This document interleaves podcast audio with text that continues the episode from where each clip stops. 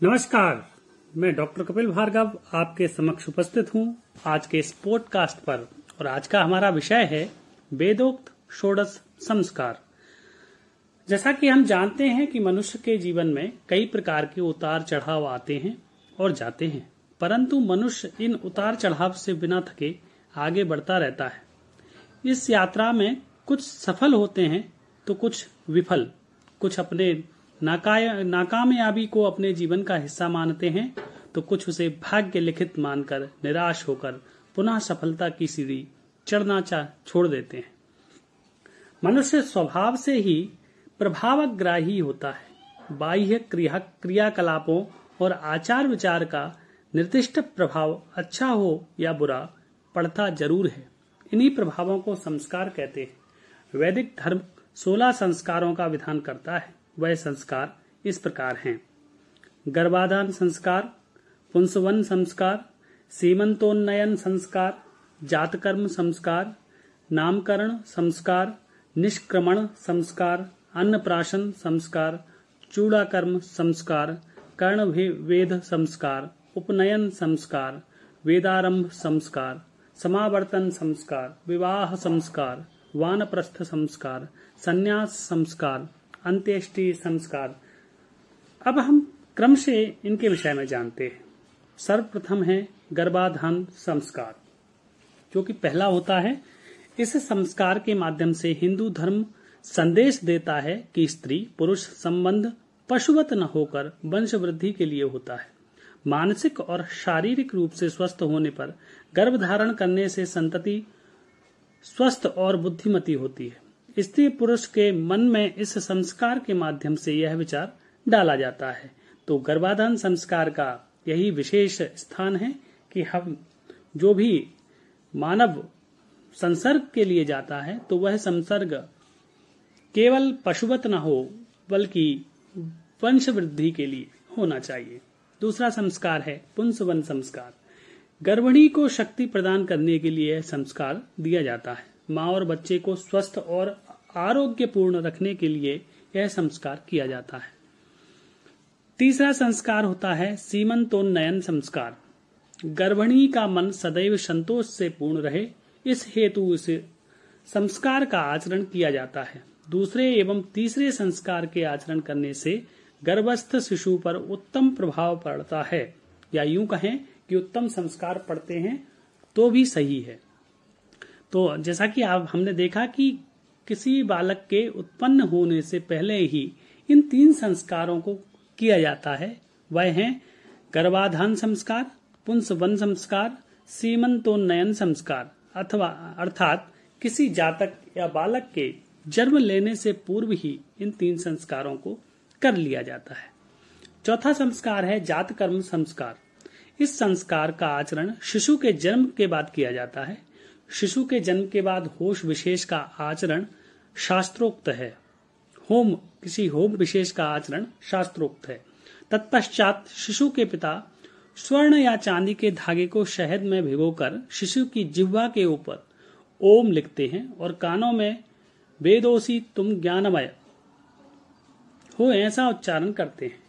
उस समय भले ही वह शिशु इन क्रियाओं के अर्थ को ग्रहण नहीं करता, तथापि माता पिता हमारे शिशु के मुखारबिंद से मधुर शब्दों का प्रयोग हो। भगवान भगवान नाम शिशु की जीवा पर रहे, वह ज्ञानी बने, ऐसा एक पवित्र संकल्प लेते हैं इस संस्कार में और उसी प्रकार पालन पोषण करने का प्रयत्न करते हैं। पांचवा संस्कार है नामकरण संस्कार। शिशु के 11 दिन 101 अथवा एक वर्ष का होने पर होम विशेष का आयोजन करके नाम रखा जाता है। वैदिक धर्म में नाम व्यावर्तन, निर्देशन और आदर्शन इनको ध्यान में रखते हुए रखा जाता है। इसका मतलब है कि दूसरों से अलग करना व्यावर्तन कहलाता है। ऐसा है, यही है, यह पहचानना, निर्देशन कहलाता है। और एक श्रेष्ठ लक्ष्य को रखना यह आदर्शन कहलाता है। इन तीनों उद्देश्यों को ध्यान में रखते हुए नाम रखा जाता है। नामकरण करते समय पिता इस मंत्र का उच्चारण करते हैं। कोसी कतमोसी कस्यासी, को अनामासी, यजुर्वेद का सात छब्बीस। सामान्य तौर पर यह मंत्र प्रश्नार्थक है। कौन हो? कौन सा नंबर है? किसके हो? और क्या नाम है? प्रथम बार जब पिता शिशु के कर्ण में इस मंत्र का उच्चारण करते हैं तो यही अर्थ होता है। जब पिता द्वितीय बार इस मंत्र का उच्चारण करते हैं तो अर्थ इस प्रकार होता है। तुम सुखमय हो, अत्यंत सुख स्वरूप भी हो। तुम सुख स्वरूपी भगवान के पुत्र हो। सुख ही तुम्हारा नाम है, मंत्र में प्रयुक्त कहा। शब्द अर्थद्वय का द्योतक है, एक प्रश्नार्थक, दूसरा सुखार्थक। इस संस्कार संस्कार का तात्पर्य यह है कि जो उपदेश पिता ने अपने पुत्र के कानों में दिया है, अब उसी प्रकार अपने पुत्र का पालन पोषण करना माता पिता का कर्तव्य और उत्तरदायित्व है। यही बताना इस संस्कार का लक्ष्य है। छठवा संस्कार है निष्क्रमण संस्कार। छठा संस्कार है निष्क्रमण निष्क्रमण। जब शिशु चार माह का होता है तो उसे पहली बार घर से बाहर ले जाया जाता है। घर से बाहर निकलकर शिशु को सूर्य भगवान को दिखाकर पुत्र अथवा पुत्री जिस सूर्य को तुम देख रहे हो रही हो या रहे हो उसी के सामने प्रकाश पुंज बनता है। धीरता और वीरता के साथ दीर्घायु दीर्घायु रहो। तदर्थक मंत्र का उच्चारण करते हैं इस संस्कार में। सातवां संस्कार है अन्न प्राशन संस्कार। सात, सातवां संस्कार पाँच माह के बाद जब बालक अन्न को पचाने की शक्ति पा लेता है, तब विशिष्ट होम कर, रुचिकर, मृदु और शिशु योग्य आहार बालक को खिलाया जाता है। उस समय उच्चारित किया जाने वाला मंत्र जीवन पर्यंत आहार के विषय में आदर्श प्रदान करता है। अन्न पतेन्नस्य नो देह नमीयस्य शिष्मिण प्र प्रदातारम तारिश ऊर्जम नो देह नवी नवीवस्य द्विपदे चतुष्पदे। यजुर्वेद का मंत्र है। ग्यारहवें मंडल का तेरासीवा मंत्र। भोजन ग्रहण करता, आहार देने वाले स्वामी से प्रार्थना करता है कि हमें रोग रहित बल प्रदायक अन्न का भाग दें। अन्न प्रदान करने वाले कृषिक को अभी कष्टों से बचाना, हमें द्विपाद और चतुष्पाद प्राणियों को शक्ति प्रदान करें। जीवन पर्यंत रोग रहित बलदायक और किसी भी जीव को बिना कष्ट दिए आहार सेवन करना चाहिए। संस्कार का तात्पर्य है कि जब बालक या बालिका पहली बार अन्न का सेवन करती है या करते हैं तो उन्हें उपदेश दिया जाता है कि उन्हें आजीवन किस प्रकार के आहार का सेवन करना चाहिए। आठवां संस्कार है चूड़ा कर्म संस्कार। आठवां संस्कार है चूड़ा कर्म जन्म से आए हुए बाल आरोग्य कर नहीं होते। अगर उन्हें काट दिया जाता है तो बालक नाना प्रकार के रोगों के आक्रमण से बच सकता है। उसके बाद आने वाले सुंदर और आरोग्यपूर्ण भी होते हैं। इस संस्कार में होम विशेष का करना आवश्यक है। होम के दौरान बालक की दीर्घायु और कीर्ति की प्रार्थना की जाती है। कर्ण वेद संस्कार। इस संस्कार में बच्चे के कान के युक्त स्थान पर छेद किया जाता है। इसकी अनिवार्यता भी है, क्योंकि इस क्रिया के करने से अंतर्वृद्धि नामक बीमारी दूर होती है। एवं आभरण पहनने से बच्चे की सुंदरता, आभरण पहनने से बच्चे की सुंदरता में भी वृद्धि होती है। इस संस्कार में भी होम विशेष करके शिशु के कानों में हमेशा उत्तम शब्द ही पड़े, यह प्रार्थना करते हैं।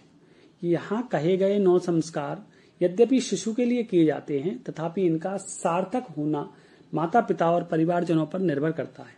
क्योंकि इस उम्र में शिशु को, शिशु जो अपने चारों ओर देखता है और सुनता है, वही अपने जीवन में करता और बोलता है। अतः परिजनों का कर्तव्य और दायित्व है कि उनका व्यवहार उत्तम रहे। इससे आगे का संस्कार मनुष्य के जीवन में नव नूतन पहलुओं को प्रारंभ करता है। वह उपनयन। उपनयन संस्कार। आचार्य गुरु को गर्भाष्टम कहा जाता है, क्योंकि आठ वर्ष के बालक बालिकाओं को अगले बारह वर्ष के लिए गुरु अपने साथ ले जाते हैं और अपने पास रखते हैं। गुरु का शिष्यों के प्रति व्यवहार पूर्णतः एक पिता के समान रहता है। जैसे माता अपने पुत्र की हर बात का, हर ज़रूरत का ध्यान रखती है, उस, ठीक उसी प्रकार आठ वर्ष के बाद यह सारे दायित्व और कर्तव्य गुरु के होते हैं और गुरु उन्हें निभाते भी हैं। इसलिए गुरु को गर्भाष्टम कहा जाता है। आठ वर्ष के बालक या बालिका को मंत्रोच्चारण पूर्वक तीन धागों वाला यज्ञोपवीत जनेऊ धारण करवाते हैं। आचार उस मंत्र में सत्कर्मों के साथ ही यज्ञोपवीत का उद्भव होता है। यज्ञोपवीत में विद्यमान तीन धागे मनहा शुद्धि बाक शुद्धि और काय शुद्धि तीन प्रकार की शुद्धि को सूचित करते हैं। शुद्ध एवं पवित्र जीवन रहे, यही उस मंत्र का तात्पर्य है। यहाँ यज्ञोपवीत धारण केवल बालकों को ही करना चाहिए, ऐसा नहीं है, क्योंकि वह तो हमें हमारे जीवन के लक्ष्य को ध्यान दिलाने के लिए होता है, और लक्ष्य तो बालक बालिका दोनों के होते हैं। इस संस्कार के तहत बालक या बालिका का धार्मिक जीवन प्रारंभ होता है। हवन विशेष को कर बालिक बालक बालिकाएँ अन्यतात सत्यमुपैति, यजुर्वेद, एक पाँच। सत्य से असत्य की ओर जाएँगे, इस महाव्रत को स्वीकार करते हैं। उप, धन नयन, अर्थात पास ले जाना। कौन किसे, किसके पास ले जाता है? तो कहते हैं, आचार्य बालक बालिकाओं को शिक्षा प्रदान करने के लिए अपने समीप बुलाते हैं। इस प्रक्रिया को ही उपनयन संस्कार कहते हैं। अगला संस्कार है वेदारंभ संस्कार। उपनयन संस्कार के तत्काल बाद वेदारंभ संस्कार किया जाता है। इसे विद्या, अध्ययन या उद्घाटन या शुभारंभ भी कहा जा सकता है। इसी संस्कार में आचार्य शिष्य शिष्याओं को प्रार्थना में उत्कृष्ट प्रार्थना को अनुपम, सार्वभौम और सार्वकालिक अद्भुत गायत्री मंत्र का मंत्र का उपदेश देते हैं। वैदिक धर्म का सौंदर्य पूर्ण गायत्री मंत्र इस प्रकार है। ओम भूर्भुवाह स्व तत्सवितुर्वरेण्यम भर्गो देवस्य धीमई धियो यो न प्रचोदयात। Yajurveda thirty six three. परम आत्मा, सर्वरक्षक प्राण स्वरूप दुख निवारक, निवारण, आनंद स्वरूप सर्व जगत उत्पादक। इस संस्कार संस्कार के बाद बालक बालिकाएँ विद्यारंभ को आरंभ करके ब्रह्मचर्य पूर्वक साधनामय जीवन का निर्वहन करते हुए समस्त विद्याओं को ग्रहण करते हैं। बारवा संस्कार है समावर्तन संस्कार। विद्या अभ्यास के पूर्ण होते ही समावर्तन संस्कार किया जाता है। विशिष्ट होम आदि कार्य के उपरांत युवक युवतियाँ आठ कलशों में रखे हुए जल से स्नान करते हैं। आठ दिशाओं में जहाँ कहीं भी जाएँ, जल की शांति का और पवित्रता का प्रसार करेंगे। ऐसा संकल्प करना इस संस्कार का रहस्य है। कलशा में रखे हुए जल से स्नान करने के बाद स्नातक अथवा स्नातिका कहलाते हैं। यहाँ पर ब्रह्मचारी आश्रम समाप्त होता है। समावर्तन संस्कार के बाद आता है विवाह संस्कार, जो कि मनुष्य जीवन में नया अध्याय शुरू करता है, जिसे हम गृहस्थ आश्रम के नाम से भी जानते हैं। विवाह संस्कार संस्कार, ब्रह्मचर्य से दृढ़ कार्य, सदाचारी सभी विद्याओं में निष्णात हुए कनिष्ठ पक्ष 25 वर्ष युवक और 18 वर्ष के युवतियाँ एक समान गुण, कर्म, स्वभाव युक्त परस्पर एक दूसरे से सहमत होकर विवाह करते हैं। यह मनुष्य के जीवन के महत्वपूर्ण पहलुओं में दूसरा पहलू है। विवाह संस्कार की प्रत्येक प्रक्रिया अत्यंत महत्वपूर्ण और अर्थगर्भित है। दो आत्माएँ अपने जीवन के घनत्व को दूर कर एक संयुक्त जीवन को बनाने का संकल्प करते हैं। समझंतु विश्वे देवा समापो हृदयानि नौ। सम मातरिश्वासम धाता समुद्रेष्ट्री दधातु नौ। ऋग्वेद दस पिचासी सैतालीस। यहाँ पर उपस्थित सभी विद्वान और विदुषियाँ सुने, हमारे हृदय जल में मिले जल के समान एक हो गए हैं। प्राण शक्ति जगत धारक वेदों के द्वारा उपदेश देने वाले प्रभु हमें अच्छे से एक करें, प्रीति से एक करें। इसके पश्चात वर वधु का हाथ पकड़कर गंभीरता से सभ्य गृहस्थों के समक्ष कहता है, गच्छामि ते। सौभगत्वाय हस्तम मया पत्या जरदष्टिर यथा सह भगो अर्यमा सविता पुरंधिर्मह्यम त्वा दुर्गारहपत्याय देवाः। ऋक दस पिचासी छत्तीस। पति स्वरूप मेरे साथ आजीवन आध्यात्मिक भौतिक सौभाग्य प्राप्ति के लिए तुम्हारा हाथ पकड़ता हूँ। तेजोमय न्यायकारी जगत उत्पादक सर, सर्वाधारक प्रभु और यहाँ पर उपस्थित सभी गुरुजनों ने गृहस्थ धर्म का पालन करने के लिए तुम्हें मुझे दिया है। जिस प्रकार विवाह के समय विवाह मंडप में भगवान को विवाह में उपस्थित विद्वानों को साक्षी मानकर कन्या का हाथ पकड़कर आजीवन इत्यादि वचनों से मैं दाम्पत्य दाम्पत्य विच्छेद के लिए अवकाश प्रदान नहीं करूँगा। इस भावना को व्यक्त करता है। पत्नी तमसी धर्म धर्मणाम हम ग्रह पतिस्तबा अथर्ववेद, चौदह, एक, इक्यावन। धर्म पूर्वक तुम मेरी पत्नी हो और धर्म पूर्वक मैं भी तुम्हारा गृहपति हूँ। इस वाक्य को बोलकर यह निश्चित और व्यक्त करते हैं कि हम दोनों को धर्म ने ही एक बंधन में बांधा है, न कि काम वासना ने इस भावना को सूचित करता है। अंत में, न स्तेय मदमी मनसोद मुच्यते मुच्चे। अथर्ववेद चौदह एक सत्तावन। वर वधु से कहता है कि मैं तुमसे छुपाकर कोई भी भोग नहीं करूँगा। अपने मन से एतादृश भावना को हमेशा के लिए निकालता हूँ। ऐसा आश्वासन वधु को देता है। मैं भी अपना संपूर्ण जीवन अपने वर को समर्पित करती हूँ, यह कहते हुए पत्नी घोषणा करती है। इदम नार्युप ब्रूते पुल्यान्यावपंतिका दीर्घायुरस्तु मे पतिर्जीवाति शरद शतम अथर्वेद चौदह दो तिरसठ लाज की आहुति देते हुए बधु मेरा पति दीर्घायु हो, शतायु हो ऐसी प्रार्थना करती है। सप्तपदी में हम दोनों परस्पर एक दूसरे के साथ तालमेल से जीवन व्यतीत करेंगे। इस बात को सूचित करते हुए बर बधु एक साथ सात कदम चलते हैं। दंपति परस्पर एक दूसरे के साथ सौजन्य से बर्ताव करें, ऐसा वेद आदेश देता है।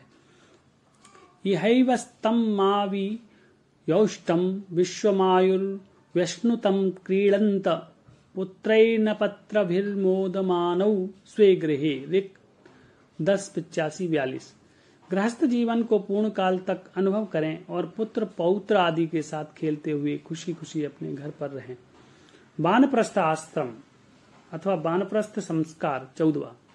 गृहस्थी जीवन के उपरांत पुरुष बानप्रस्थ आश्रम में जब प्रवेश करता है, तब यह संस्कार विधान किया जाता है।